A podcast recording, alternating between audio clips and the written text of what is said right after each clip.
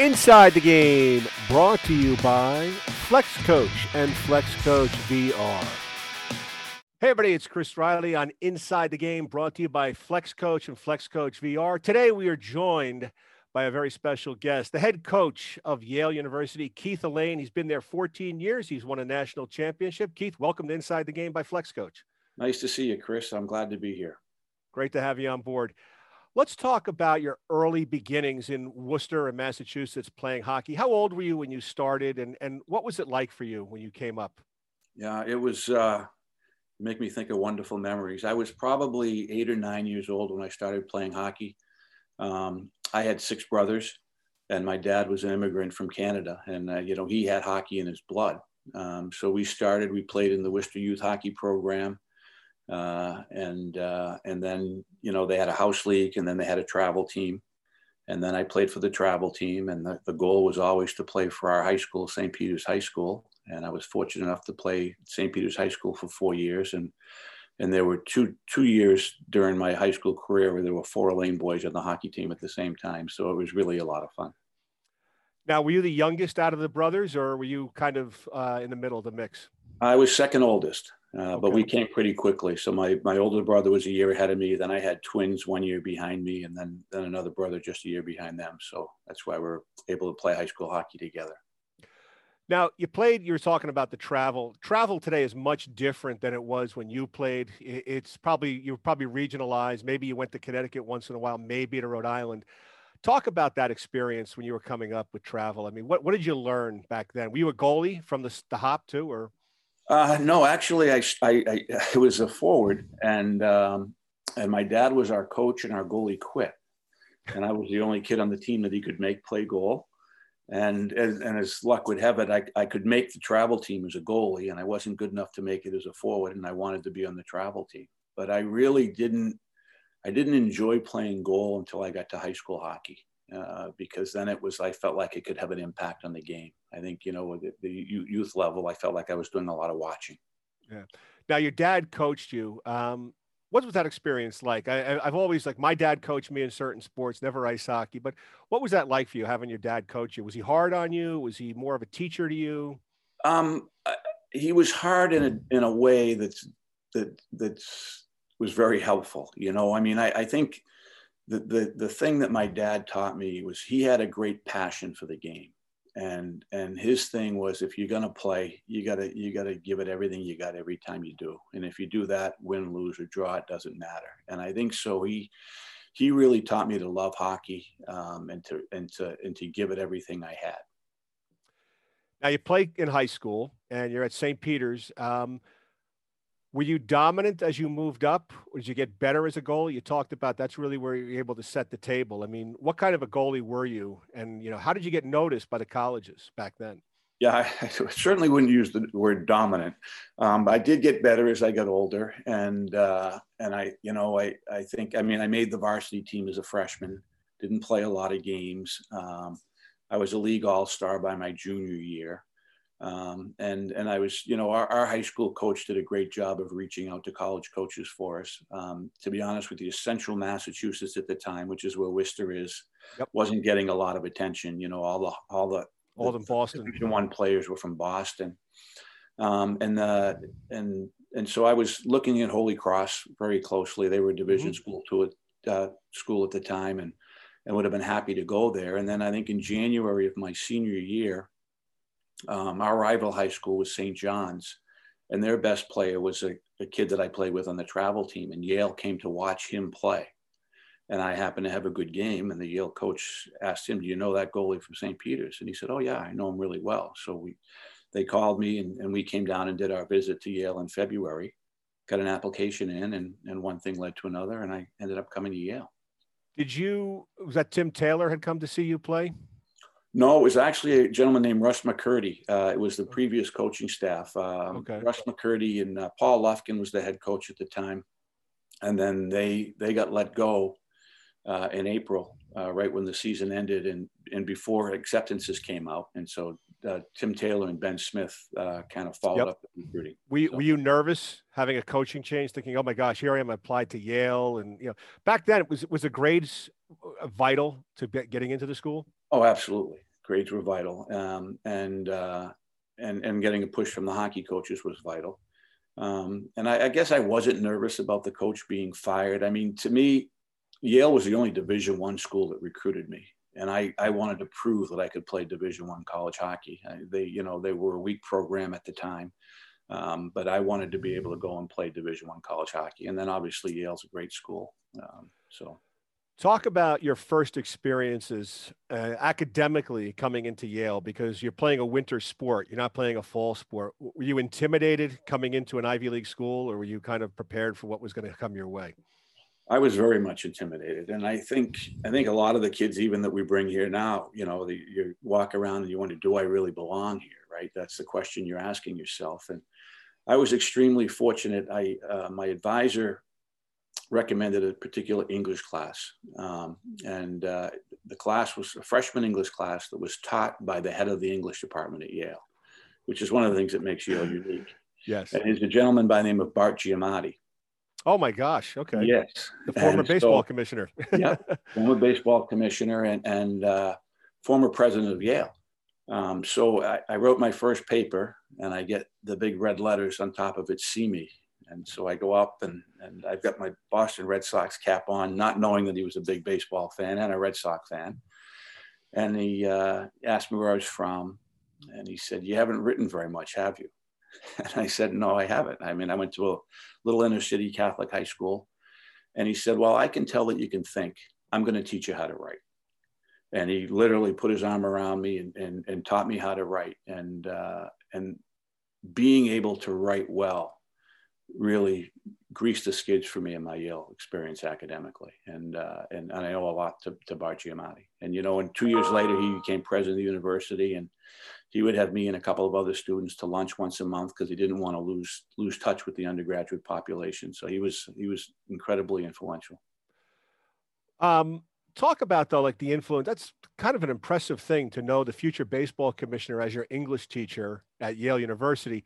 Um, what did you take away from the time with him in the classroom and going to lunch? I mean, that's that's really unheard of today. Teachers don't really associate with their students as much. Um, what were your takeaways with him? Well, and that was my takeaway. That like, I mean, he was the head of the English department at Yale, and he was extremely interested in a, a freshman who, who didn't write well, and he wanted to help me write better. I mean that, and and you know, and and it was just so impressive to me that he would take the time, that he genuinely cared, and you know, and, and instead of you know kind of embracing his top students, he was going to the bottom of the class and trying to help them out. Now you're playing hockey there. Talk about the balance between you're at an Ivy League school. It's already intimidating. Talk about the balance between the workload and the athletic workload and how you have to balance that. Um, it's not easy, but I I found then, and I even find now being back as a coach that it's um, because of the demands of a hockey season. Uh, your, your day becomes pretty regimented and and so during the season you know you get your work done you get your rest you go to hockey and uh, and really the guys that have had trouble it's usually in the springtime when hockey's over and, and they it's a nice sunny day relax yeah they can go sit outside for a day that turns into three days and they haven't done anything so um, i think the structure helps actually now you're playing there you graduate from yale and you head off to sweden to play and Talk about why you decided to go overseas to play hockey back then. What was the reason? I mean, most guys come out of Yale, they probably think, you know what, I had a great four years, had a wonderful time. Now it's time to go do the real world thing. But you decided to go to the you know Swedish leagues. What what prompted you to go overseas? Well, I mean, I love playing hockey. Um, I wanted to have a career as a professional hockey player. Um, you know, I, I again, I a team saw me play during the season, um, and they called me and offered me a contract. Uh, and I was trying to weigh that versus um, riding the buses in the American Hockey League if I was good enough to make an American Hockey League team and, and try to fight my way up that way. Um, certainly, I'd never been to Europe. I'd yeah. hardly been outside of New England. You know, the first time I got on a plane was my sophomore year at Yale when we went to play Minnesota. So uh, I think weighing all the options, it seemed like a great life experience. I was continuing to play hockey. I was going to make money playing hockey. Um, so it really was an easy decision to make. differences between the game collegiately and pros, and also with the rink size. You know, in the NHL or the North American, the, the rinks are only 85 feet wide, 200 feet long. Over there, they've added, you know, it's 100 feet wide by 200 feet long. Talk about those differences, and and also now you're professional, you're being paid. There must be a lot more demands placed on you too a lot more demands placed on you, but you have a lot more time as well because you're not studying. Um, you know, in fact, I kind of went over there with a reading list because I wanted to to keep my mind active as well. But the game in Europe is different because of the size of the rinks, um, and also I think in a country like Sweden, I mean, they have a different culture, a different thought process, so the game is much more collective. Yes. You know, I can remember um, you know, we had four units of five. That's kind of what they were called over there. And in practice, you'd, they would have different colors. And I can remember the first week I asked one of my teammates, who's the best player on the team? And he said, well, you know, the blue unit's really good. And when they're playing well, they have a difference. But that red unit's pretty good. Like he, he wouldn't tell me. he wouldn't. He wouldn't say who's the top guys. Yeah. No, it's it's it was that collective, and and and that's how they play the game. And it was a puck possession game, and you know, the, the, much greater volume of shots over here in North America, which I liked as a goalie. I had to learn to be more patient because I'm almost screaming to myself, shoot the puck, shoot the puck. And they pass and then they pass. And I like making saves, you know. So it was a different difference for sure. Um, now you're over there, you get injured, and your career is going to end as a player. Um, did Tim Taylor reach out to you to come back to Yale to be an assistant, or did you call him and say, "Hey, look, my I, my my time is up. I want to come back. I want to coach." And what prompted you to want to get into coaching? Um, he did reach out to me. He had a, an opening on the staff, and uh, and I was feeling some pressure to get a real job. You know, I uh, I mean, I'm this is the first person in my family. You know, neither one of my parents went to college, and mm-hmm. and I have a Yale degree, and and this sense that you got to get on with your life. Um, so I really, uh, I actually, briefly, I told Tim I got to, I got to try to get a real job, and then Procter and Gamble was recruiting Yale athletes, and they reached out, and and I briefly got into a training program at Procter and Gamble, and after several weeks, I realized this this isn't it. So I uh, I turned in the company car and called Timmy and asked him if he still had that position available. So, so for six thousand dollars, I went back to Yale as a second assistant. How, now, talk about learning under Tim. Tim was a very good coach, tremendous motivator, tremendous teacher. Um, but now you're going to be an assistant coach to him. You're no longer a player. How did he treat you differently? What was he teaching you? Um, and that separation, because there's probably some guys who, when you were a senior, were there their freshman year, and now you're their coach. I mean, talk about how you have to kind of separate yourself as a coach from the players, and you're no longer buddy buddy, but you're, you know, now you're my you're my coach, and you're telling me what I need to do. No, it's a great question, and I can remember I because I mean I had this great respect for Tim and, and I knew that everyone in the hockey world had this great respect for Tim and I and I asked him, you know, like what are you looking for from me? And he gave me some of the best coaching advice I ever had. He said, Keith, the first and most important thing is you have to be yourself. Don't try to be me. Um, and you know, because if you're not, the players will will they can sense phoniness from a mile away, and and then you'll lose them forever. So I I hired Keith Allain. I know what you are. I know what your personality is. I know what your character is. That's what I want you to bring to the table. And uh, and that's something I really tried to carry with me um, because I couldn't try to be Tim Taylor. Um, and, do you and think it hel- do you think it helped you having been a former player in the recruitment process uh, of getting players to come to Yale? I think absolutely because I think I could sit in, in a kid's living room and, and talk to them first of all what it's like to be a student athlete at Yale and what it's like to play for Tim Taylor as a hockey coach. So uh, um, you know those experiences I had and I could share. Interesting. Now you're there for three years and you decide to go back to Sweden as a player coach, what prompted you to say, okay, I think I've learned everything I learned, or was there a better opportunity that came up to go back over to Sweden? Um, neither, actually. It was um, my wife, my current wife was my girlfriend at the time, and she was a, girl that I met in Sweden. And she couldn't be in this country. She didn't, you know, she didn't have a work visa, work permission, or whatever it was. Um, and so uh, I wanted to get back there and be with her. You know, she would be here for a couple of months and then have to go back home. Um, and also as the, as the second assistant in college, the bulk of my job was recruiting. And I enjoyed coaching a lot more than I enjoyed recruiting. And I knew that if I went back there, I'd be able to coach a little bit more. So Um, it was a number of things, uh, personal and professional. What will you take? What did you take though from your time at Yale that you were able to, you know, implement when you went to Sweden as a coach? What were you able to say? Oh, now I'll be able to use this. I'll be able to use this. Were there key components that you had learned from Tim that could translate pretty well? I mean, I think one of the the things was a certain confidence in my ability. You know, uh, one of the other great things Tim did for me early on, and I can remember, you know, it was our first game. I'm his second assistant, so I'm up in the press box, and I come down between periods. What did you see? And I tell him what I see, and nervous that he's not going to think it.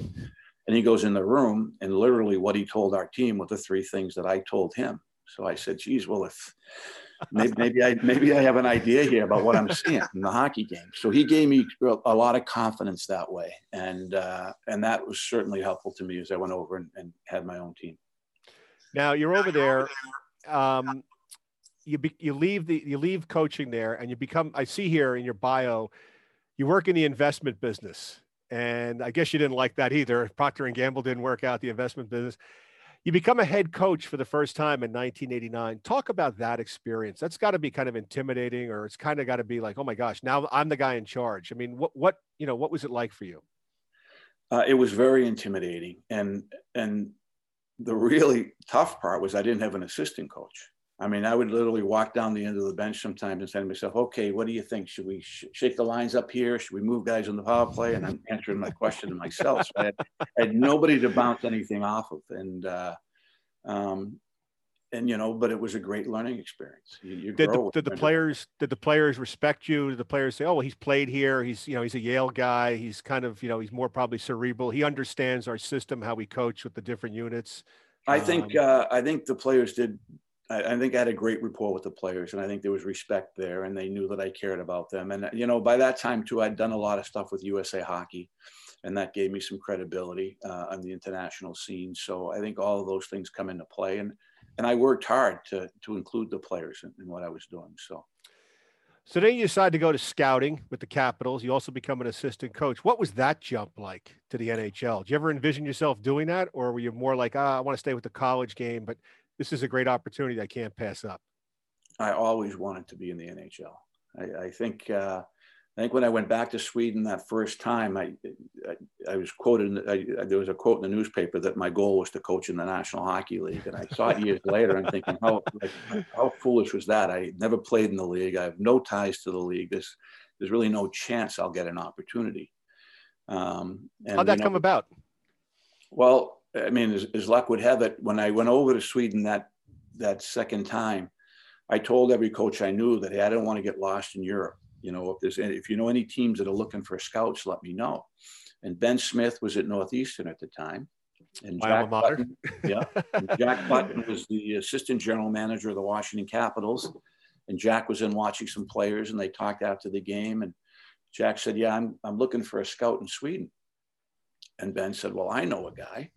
And so Jack flew to Stockholm the next week, and we we met at a hotel downtown, and he interviewed me for three hours. Came back the next day, and and so he offered me a job while I was coaching over there. I was scouting part time for Washington, and then uh, you know after the year, they offered me to come back to Washington as the goalie coach. And I said, you know what, I'm, I'm coaching my own team here and uh, I want to get to the NHL, but I was afraid that if I went as a goalie coach, I would be labeled as a goalie coach. Um, and so we kind of did that dance for a couple of years. And then I left to, coach the Olympic team in 92. And, uh, okay, uh, and to Albertville, yeah. Yeah. And then after that, they offered me a job as an assistant coach. So Talk I worked about that a number of years talk about that Olympic experience. That that was you know an incredible time. I actually was there. A little disclosure: I worked for CBS at the time on the Olympics there.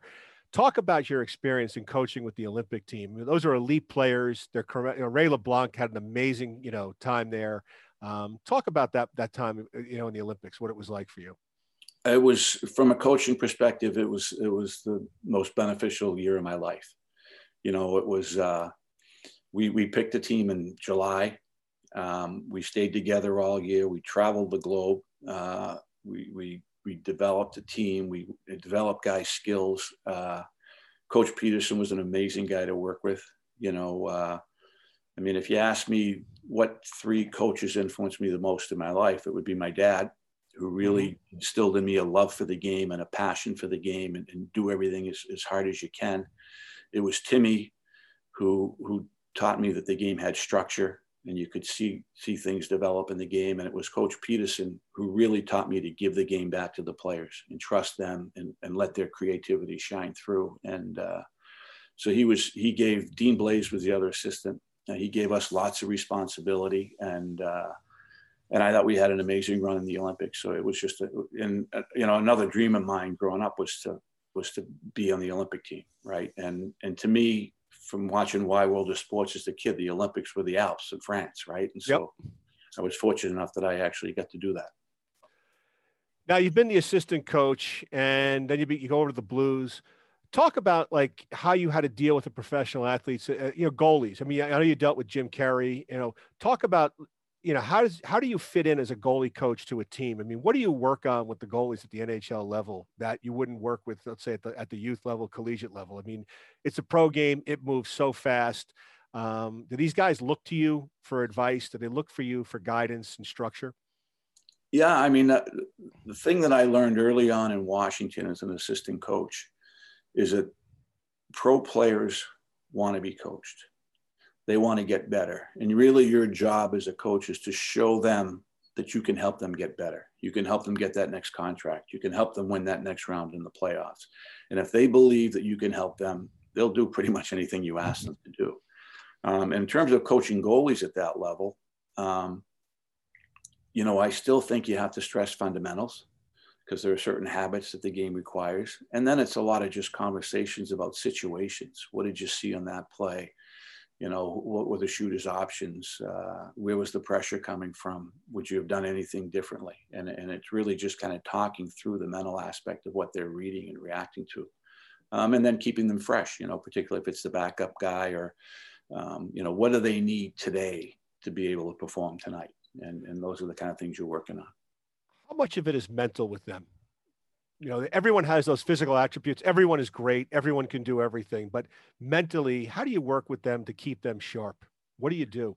I mean i you know another thing i learned at the national hockey league is is confidence or lack of confidence is the is the deciding factor uh, in most games in the national hockey league. And it's not just goaltenders. It's it's every player. I mean you have to realize that you know um, a guy that scores 40 goals in the national hockey league is an elite goal scorer.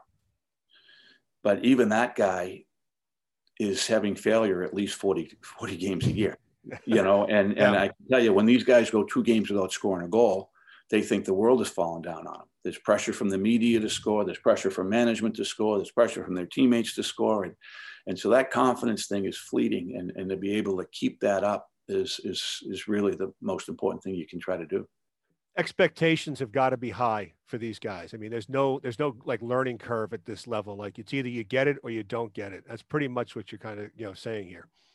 Absolutely, and, and I mean their jobs are on their line. The paychecks are on their line, and, you know, or having to move their family if they get traded or get cut. I mean, there, there's a lot of pressure on these guys. It's it's it's a great game and it's a great league, but it can be a hard lifestyle sometimes. We're talking with Keith Allain, head coach at Yale University, here on Inside the Game, brought to you by Flex Coach and Flex Coach VR. We'll have more right after this. Inside the Game, brought to you by Flex Coach and Flex Coach VR.